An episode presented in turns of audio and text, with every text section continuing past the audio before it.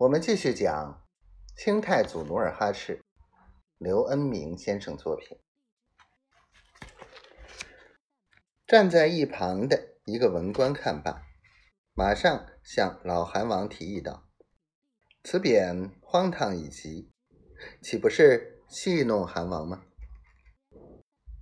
另一个连鬓胡子武将凑到眼前，浏览了一番，然后一拍腰间的刀柄，向韩王施礼道：“韩王，此人对您如此无礼。”我马上到门外把他抓来，当众惩办。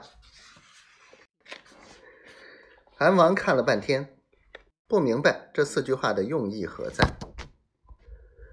不过绢上的十六个大字写的龙飞凤舞，颇见功力，心里很想见识见识此人。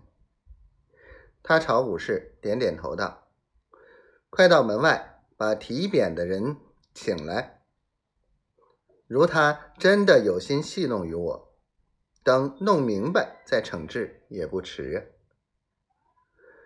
武士一手拎着提匾，大步流星的走出殿外，在宫墙大门口宣召之后，果然找到那个提匾人。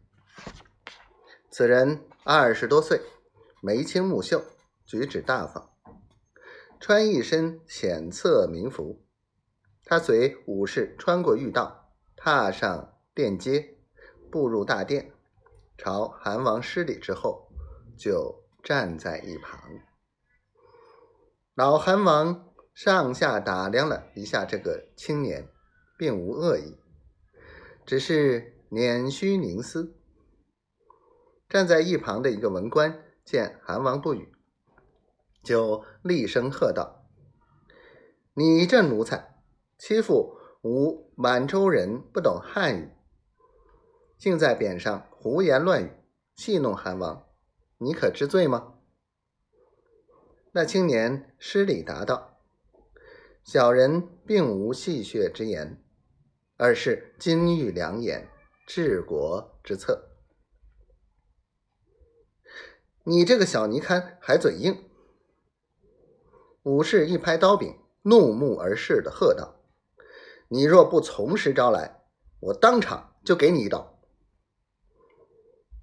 老韩王马上一扬手，劝阻武士，和气的道：“请问座前的后生姓甚名何？”“姓邓，名公伯。”“哦。”老韩王抹了一下嘴巴，接着问：“你这四句话哪句是金玉良言、治国良策呀？”